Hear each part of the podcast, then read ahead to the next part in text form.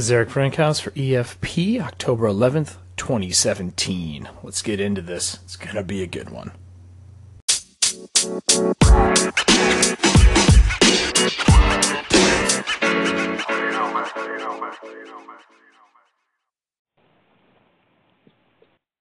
Well, look at that. It works. All right. All right, everybody. Well, we're going to start this off right away. My longtime friend, Drew. Andrew, what do you usually go by for professional stuff? Professional stuff, I usually, introduce myself as Andrew. Oh, really? Yeah, it's going to be on my business card that way. But then I will, my friends call me Drew. So eventually that's how people will know me if they stick around. Well, we're going to go with Drew for the ease of this conversation since for, what, 2 decades I've been calling you that? It's pretty friggin' scary. Almost. When did we start? We started gaming in 98, 99? Yeah, somewhere around that time frame. So what year did you graduate high school? 99, right? 99, yep. Yeah, me too. And you were, yep. It was our senior year when we were gaming at Siena, wasn't it? The first time? Yes, right at that summer. Or that fall or something like that. I don't remember. Yeah, so 18 years. We're old. 18 years. So I should probably give everybody the intro. I did one previous for everyone to hear it. It's been a while that I've been wanting to start doing interviews on here, and I have a lot of people that I'm going to be doing them with. I'll make sure I post them so they stay up so you can hear them for more than that 24-hour span. Today, though, we're going to go over voice acting and doing voiceovers and voice work, and this pertains to this channel for a few reasons. For my Patreon, there's going to be a lot of voice work done on it. My buddy Drew does it professionally, and he also is a gamer. So I figured best of both worlds, we should have him on and kind of talk about stuff. So I guess we'll go through this. I gave questions to you, so you kind of know broad strokes, but I know us. We'll probably get into things a little more detailed than that because that's just how shit goes with us. Swearing is allowed. I mean, it couldn't be my podcast otherwise. So let's, I guess, get into this first part, like freelancing as a whole. Are you currently doing it? Are you doing any currently for a company? How did you get started in freelancing? Like it's kind of a rough thing to start doing. It is. Well, when I moved to Chicago in 2005, I had graduated. I went from job to job. While I was still living in Adrian, I was working for a Bose dealer, and I started doing rigging with him because he did sound installations in theaters and stuff. I was just going to say, you should probably explain what rigging is, but that's a pretty good explanation. Yeah, so rigging is usually if something is suspended in the air above you anywhere, it's usually some type of rigging that's done it, whether it's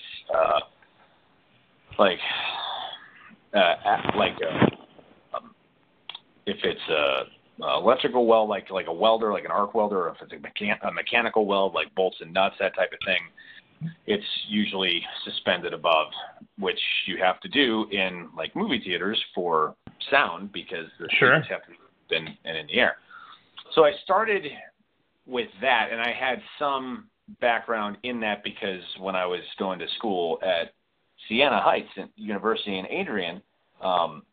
Michigan, for people who are wondering. Yeah, sorry. Yeah, Adrian, Michigan. It was a very small program, so we had to wear a lot of hats. So I was in pretty much every show, but I built every show I was in for the most part. So you're doing set design as well as acting in the shows and singing and everything else. Yeah. Well, not set design, but set construction. My senior year of high school, I went through theater activities 1 through 3 just from building sets because I built 3 shows my senior year. And I got credit for it. And the thing about that is that that skill set has been keeping me afloat this entire time. I've been working on acting and voice acting and whatever the hell else I'm doing, stunts and all that crap. All of it's kind of balled into one big, this is the Drew package. Yeah, kind of, yeah. But so I started in Adrian, and then when I moved to Chicago, the first job I got was doing theatrical rigging. I was mainly doing track and drape installations, like big theater curtains, the stuff that goes from floor to ceiling that parts when the show starts. Like I was doing installations of those from start to finish. And I worked on a couple other things like fly systems, like the that was the Chicago Spotlight, wasn't it? It was Chicago Spotlight. It was mainly Northwestern. That's right, Northwestern. Because I did the one job with you out here in Milwaukee. I remember that. Yeah. Oh God. Yeah. The friggin' print on those drapes looked like ovaries. It was so weird. It was so weird. And so, then, oh yeah, you came to the Kellogg thing in Michigan, and we worked on that. Yeah. We did that one too. It is so easy. That was fire curtains, though, wasn't it? Those things are heavy as hell. No, it wasn't fire. Well, I mean, they were fireproofed. Like pretty much anytime you have a curtain in a public space, it has to have some type of fire retardancy. So like, so it doesn't go up in a ball of flame and fall on people and kill them immediately. Yeah, exactly. A lot of the times nowadays it's all synthetic, but like if you have an old theater, like sometimes if you had a theater in your high school and the drapes were really old, you might have seen like white stains on them. Mm-hmm. What that's from is the fireproofing is a salt-based compound, and they have to dip those curtains and let them dry. And really? Yeah. If you get water on them, it'll leach that stuff out, and that's where those white stains come from. So how do you fix that? Just redip them? Yeah, pretty much. Well, you have to clean them first, and then you have to redip them. So like, and for the curtains that we did, God, I had to like a lot of times I would have to take curtains down, but the thing is, in order to fit them in the machines, they go to the industrial cleaner that we had in Chicago that we used.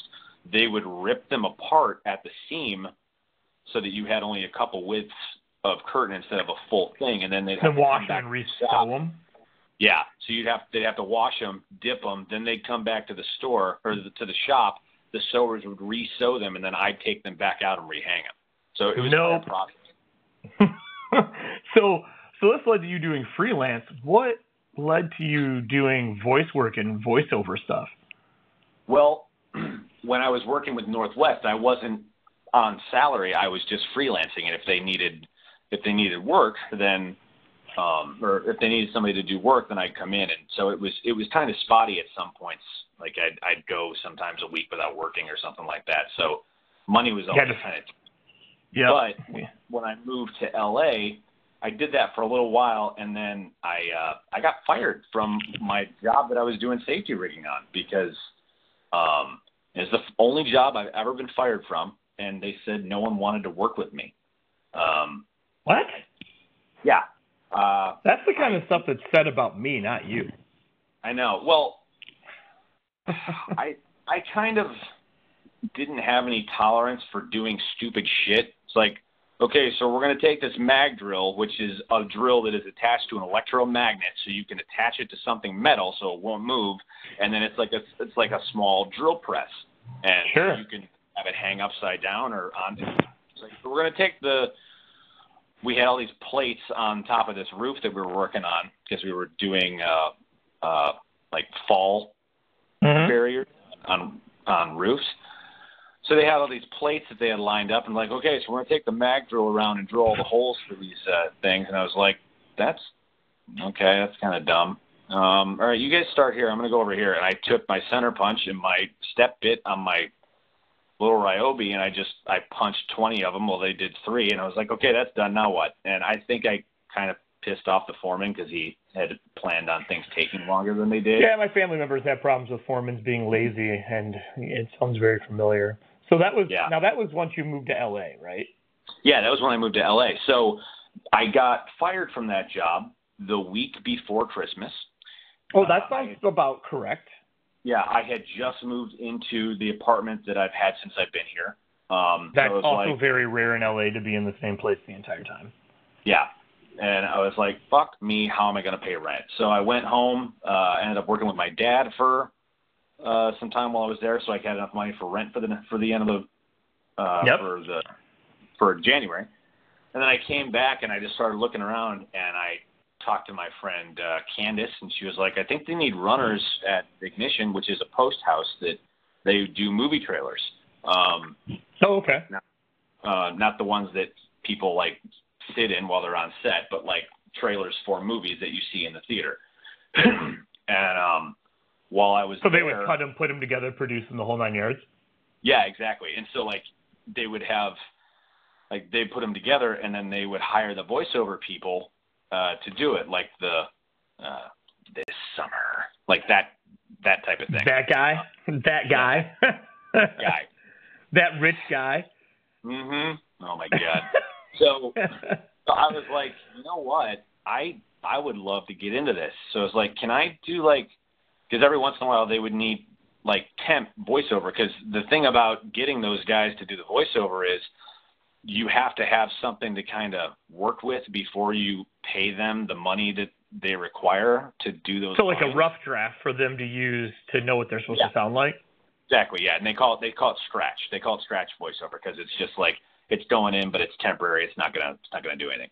Sure. So I started doing scratch voiceover for the movie trailer stuff, and I kept doing it. And eventually, somebody said, "Whose voice is that? I like that. Let's just use theirs instead of using somebody else." And yeah, so it costs less. Yeah, exactly. Yeah, and my biggest finish, I did not get paid for. What? Yeah, because they were like, oh, we didn't know you wanted to get paid for this. So I was like, yeah, I want to get paid for this. Why? Really? No, that's probably a really good question. We'll kind of pause there. Did you have like an agreement set up as a freelancer? And especially for myself, I have agreements set up before I put any pen to paper, so to speak. Do you have an agreement with them to get paid for doing scratch? No, I did not, because I didn't think it was... Like, I told them that I wanted to get into it, so they were like, oh, we didn't know you wanted to get paid, so we'll do it on the next one. I was like, okay. So that sucks. So what one did you do? Are you allowed to say? Yeah. The my biggest finish to this day is the Paul Walker movie, Brick Mansions, before he passed away. Sure. The one with all the parkour. Yeah, yep. My voice is in that trailer. I'm doing the narration. Brick Mansions, so dangerous we built a wall around it. Nobody gets in. Like that. That's me. And that trailer, I'm also in the counting down right before they kick down the door. Like Alvaro used my voice all over that, and that trailer got nominated for a Golden Trailer Award. Did it really? Yeah. But it was up against, I think, the Dark Knight and something else. Needless to say, we didn't win. Well, you can't go up against the Dark Knight and expect to win anything. Yeah, no. It's going to sweep you, and that's how that's going to be. That's crazy. So did you continue doing scratch work for him on contract after that? Yeah, well, when I was still working there, it was just it was kind of a thing. Like if they needed somebody, then they would call me in because I was working in the facilities department. But then after I left, I kept in contact with them, and I've done a couple of projects for them here and there, and that's how I got started, because I got enough finishes out of that job that I now have a reel that I can post and use, and I'm adding stuff to it, excuse me, all the time. I just did, the latest thing that I did was, there's a new movie, relatively new. It came out it's a Netflix release called Take Me. It's a Duplass Brothers movie. It's called Take Me. It's a Duplass Brothers movie. It's got Taylor Schilling and Pat Healy in it. It's pretty funny. It's a dark comedy. It's about this guy who runs a business, and you can pay him to kidnap you. Oh yeah, yeah. I remember seeing the trailer for that. So you did voice work for that? Yeah, I'm the newscaster, and then there's a part where Taylor goes to pick up the phone, and it's a pre-recorded message for you. Just won a boat cruise. Blah blah blah blah blah. So yeah. I need to add that to my voiceover reel. I haven't had a chance to do it yet. But yeah, that was the latest thing that I did. And I've been doing scratch here and there. I did. It was so sad. I did a whole bunch of scratch voiceover for the Pacific Rim 2 trailer, but it didn't make it in. No, instead they picked really shitty sound music. Like, their music for that trailer, for the new one, is so bad. It makes me, a Kaiju fan, not want to see the movie. The music is so bad. They went a different direction with it, literally, because all the stuff that I was doing was the lead character was kind of reluctant to be given a pilot. Yeah, well, he was reluctant to be doing the job that he's doing. He's like, I'm not a hero. This isn't what I want to do. And in the trailer, he's like, no, this is it. This is all we can do. This is like he's gung ho about it. So I think he's the guy from Star Wars, the new Star Wars series. Yeah. Well, I mean, but what I'm saying is, like, his character, I think, goes through a transition because I think he starts out reluctant because that's all the stuff that I do. And that's awesome, but their music they picked is like this low-key rap song that when you have an epic movie, you need an epic score. I know what you're talking about. Dude, it is coming from someone who likes rap, and I'm saying they shouldn't have picked it. I love the Pacific Rim soundtrack. It's awesome. Like, the original one, yeah. Yeah, dude, it makes me want to go kill Kaiju. It's amazing. Like, yeah. We're going to kill some lizards. I just can't believe they butchered it. We'll see. We'll see what happens with it. So now, you've done voice work where you're doing voice work for trailers. I believe, didn't you do something for a small animated series on YouTube as well? To use my words, is using cartoons and doing voice work for that harder than doing voice work for, like, a trailer? No, it's just a different way of going about it. Like, I was a theater major, so I was trained on stage. Like, people ask me all the time, like, what do you like to do? You like to do comedy? You like to do drama? You like to do... It was like, I love it all. Like, it's all storytelling to me. That's why I can, like, because I freelance now and I work production. So, like, I'm a production assistant and I still freelance. I normally don't crew shows. If I do, they're movies. But, like, I have almost no interest in crewing a TV show because it's such a long commitment. And this way... Oh, yeah, I get weeks. Yeah. Well, it's months. Like, no, for a TV show. Yeah, it makes sense. Unless it's a 13-episode Marvel series that gets canceled before it even comes out. Right? It's like, I've been working on Lethal Weapon the last couple of weeks, and I'm on it with them 3 days next week. But, like, one episode of that show I think is 9 to 12 days, so it's like a week and a half, 2 weeks for one episode. And there's 12 episodes in a season, so you've got 2 episodes every month. Yeah. Are you serious? It takes that many weeks to shoot one? Oh, yeah. Dude, there are so many. I was doing second unit for most of that stuff. There are so many stunts in that show. Like, they have to that makes sense. Going at the whole time, at the same time. It's ridiculous. That's crazy. So back to the doing voice work for cartoons. Is it different then, or is it not different than doing regular voice work? I mean, it's kind of the same. Like, you're in a room and you're matching your voice to something else, or they're building it off your voice. But I really like the show that you were talking about is, it's called Flaggin. It's this, like, 8-bit, 16-bit graphics thing because it's made to look like an old Nintendo game. It's hilarious. It's a lot of fun. Like, I really had a lot of fun doing it, and I wish they'd go back and do another season. Well, you might not have to wait much longer because it's like Jonathan's been trying to put it together now for a while. He wrote season 2 and it didn't work, so he's rewriting it now. And he called and asked me, he's like, "Are you still interested?" And I was like, "Hell yeah, dude! The show's awesome." But yeah, absolutely. Please do that, please. If you guys haven't seen Flaggin, it's still on YouTube, isn't it? Oh yeah, it's on. What was the name of that channel on YouTube? Tune something or another. Tuneocracy or Tune... Yeah, Tuneocracy, yeah. There's some great shows on there. Floyd the Rockin' Unicorn is probably my favorite show on that channel. Of course. It's like He-Man meets every 80s cartoon. It is so goddamn funny. It's really good. So that's awesome. Like, I didn't know you guys are actually going to do the second season. That makes me really happy. Yeah, no, that's the plan. That's the plan right now. So let's transition here then from freelancing and doing voice work to most of the audiences here are gamers. You and I are gamers. We've been gaming together. That's how we met. I mean, we met gaming, a little bit before we started talking here. And over the years, like, we played for 20 years together. And we have quite the story of playing in Siena Heights, moving, not talking, and then picking right up where we left off. Yeah, dude. Yeah, because you got to Milwaukee to go to my ad, and then I moved to Chicago in 2005, which was 4 years later. When did you go out there? 02, I think.